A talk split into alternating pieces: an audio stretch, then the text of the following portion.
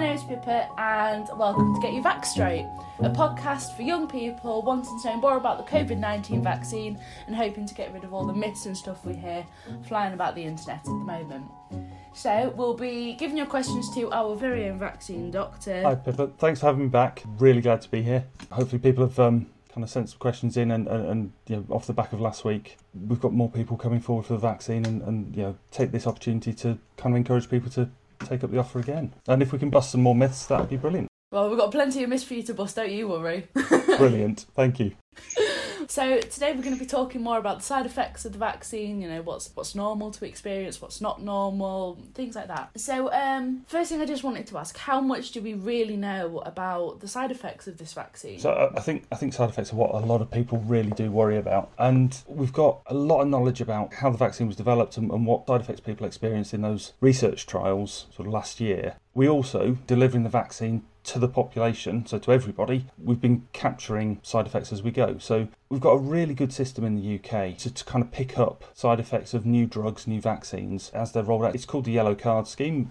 Okay. Because back in the days where we had Back in the days. yeah, I know. Uh, I feel old. Um, back in the days where we where we had a book called the British National Formulary, which still exists. Um, it's a it's a book of all the medications that are licensed in the UK. There are a series of yellow cards in the back, and you use those cards to submit what what are referred to as adverse reactions or unexpected side effects to new drugs. And so that program still exists. It's still use the card sometimes, but most people do it online. Um, and so every time there's an adverse reaction, a side effect, a new side effect, that gets sent off to the MHRA, the Medicines and Healthcare Regulatory Authority. But they pull all that information together and update the, the information that gets pushed out to doctors and nurses on the ground who are delivering the, the vaccine. So we're learning more and more about the vaccine as time goes on. But to be fair, the, the vaccine side effects that we knew about at the end of the trials, towards the end of last year, in the main are the, are the sorts of side effects that we're seeing in, in the general population. And the vast majority are experiencing are really quite mild. But there are some patients, obviously, sadly, experiencing slightly more serious side effects. But they are incredibly rare side effects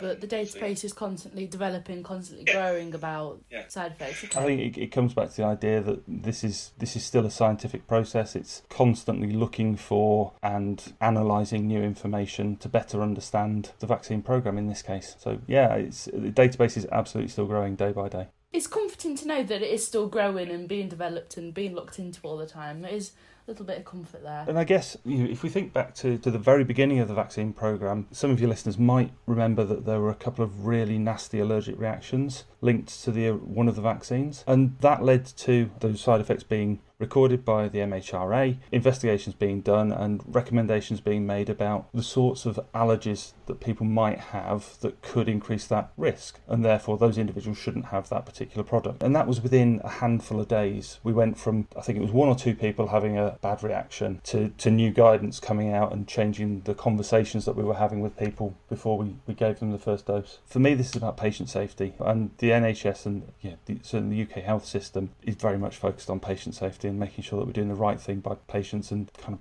making sure it all works for them. Uh, so another question, going off of like people having allergic reactions and stuff. Yeah. How many people have actually died from having the vaccines? So it's really difficult to give you an accurate number because that, that information kind of drips in and it's it is very small numbers. Um, but I suppose the big risk that people have, will probably have heard about recently was the risk of a very uncommon blood clotting condition with the AstraZeneca vaccine, which not sure how many people died, but certainly it was linked to a number of strokes uh, which is a bit like a heart attack but in your brain, um, where your brain doesn't get enough oxygen. And, and so it's still very small numbers.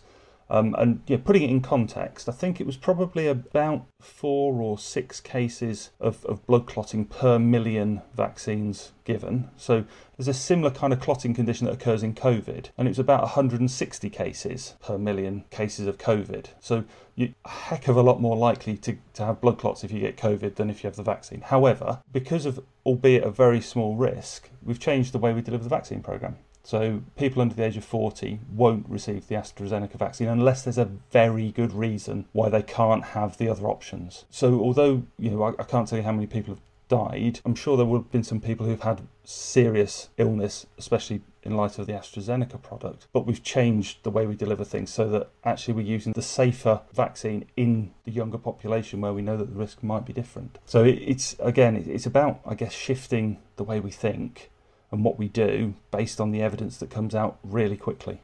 Yeah, that makes a lot of sense, really. I hope so. so, is it true that the vaccine causes inflammation that also cause headaches and cardiac problems, as well as the blood clots you were mentioning? Um, we are starting to see, and I think the World Health Organization is talking about the possibility of seeing some inflammation in in heart muscle um, in in very rare cases. So mainly in young people, um, and it seems to be slightly more in young men, and it seems to be linked with the second dose rather than the first dose. It's still really early days on that one. So at the minute, the the, the jury's out. I think is the answer.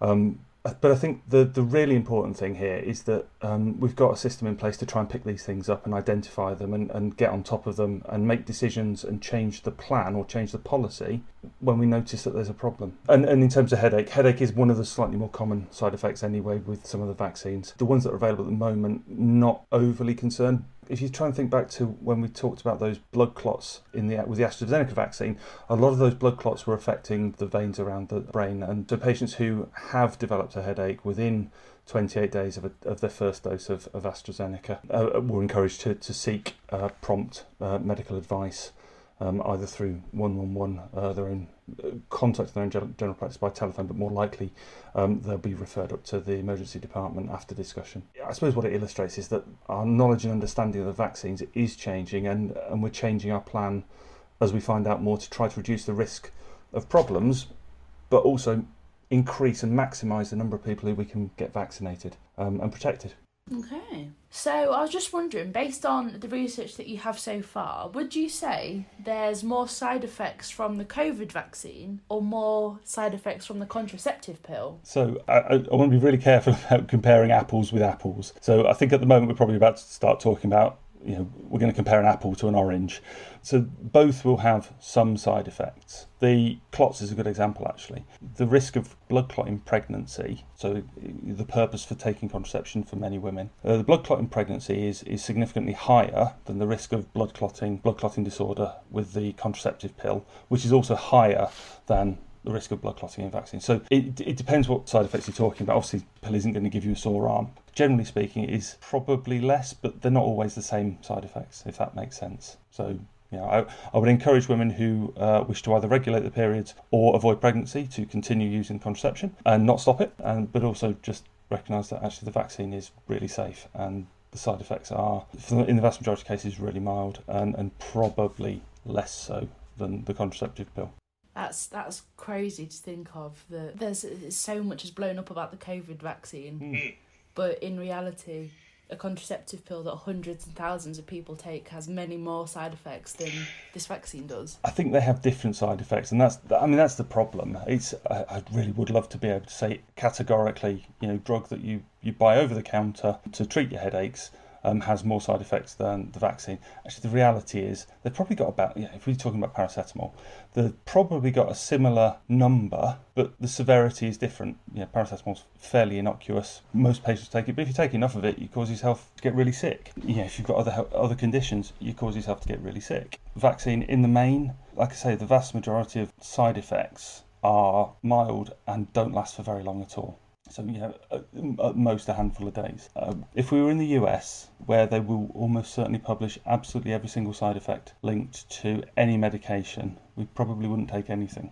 That's not to say those side effects don't exist, it's just that they are very rare uh, or very mild.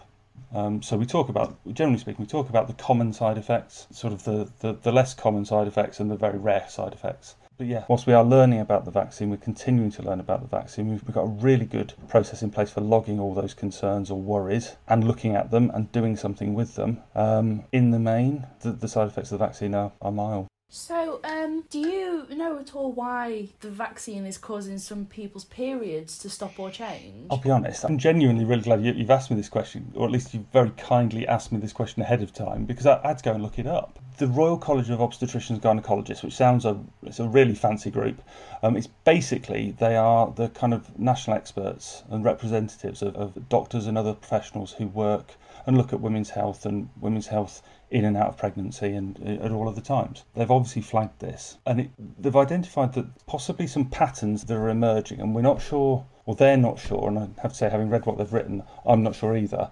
um, whether that's because as human beings we try to find patterns.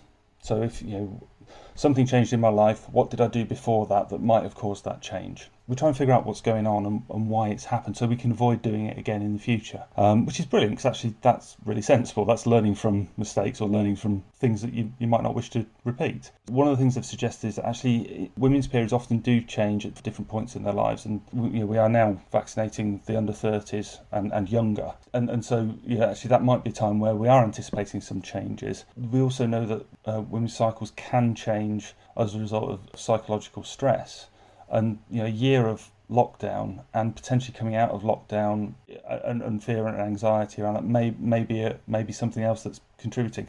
So I guess the simple answer at this point is they and I guess I would push to suggest that we probably need to look into this in, in more detail because actually understanding why this is happening could be really important in the future. Um, if it is real, if it is related to the vaccine, and if it's not related to the vaccine, well, actually understanding why it's happening is also still really important. But the Royal College website has actually got a, a, a, link to report any concerns or possible side effects through the yellow card scheme that I mentioned earlier. So you know, the public can report through there as well, which is sometimes really useful. Um, yeah. yeah. yeah. Back in the day when we had books, um, uh, it was you know, predominantly doctors and nurses that were reporting.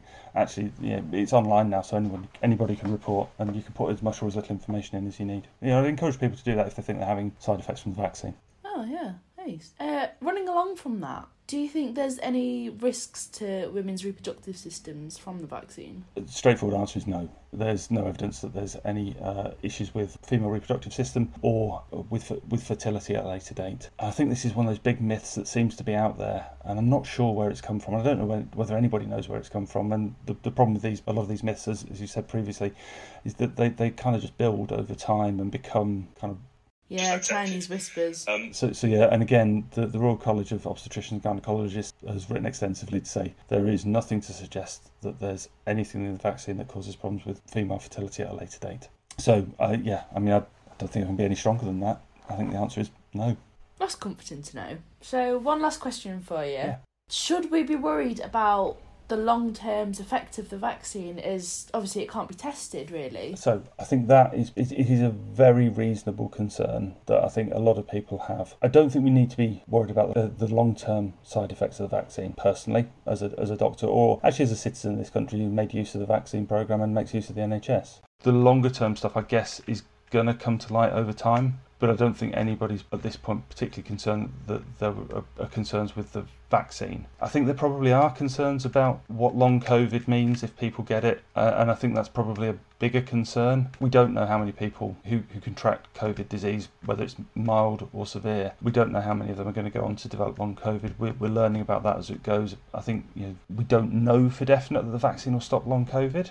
But I think the hope, you know, the, the, the reasonable, logical thought process is if we're reducing the severity of the COVID disease, we're likely to reduce anything else. But yeah, I mean, you know, if we're talking about several million people not being vaccinated and being at risk, and some of them get it, and then some of those go on to develop long COVID, that's that's a that, that that's a big issue for uh, an individual, for their family, for the community around them. So yeah, I, I'm less worried about any long long term effects of the vaccine because I don't think I don't think there are going to be any particular concerning ones. I'm more concerned about the effects of long COVID on, on young people, especially because you've got whole lives ahead of you. Right, I think that's everything for today. Thank you, Dr. James. You're very welcome. I'm sorry to end on a bit of a downer.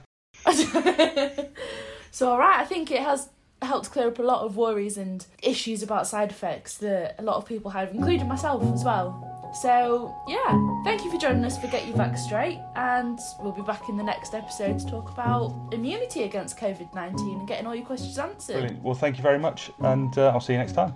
Bye. Bye.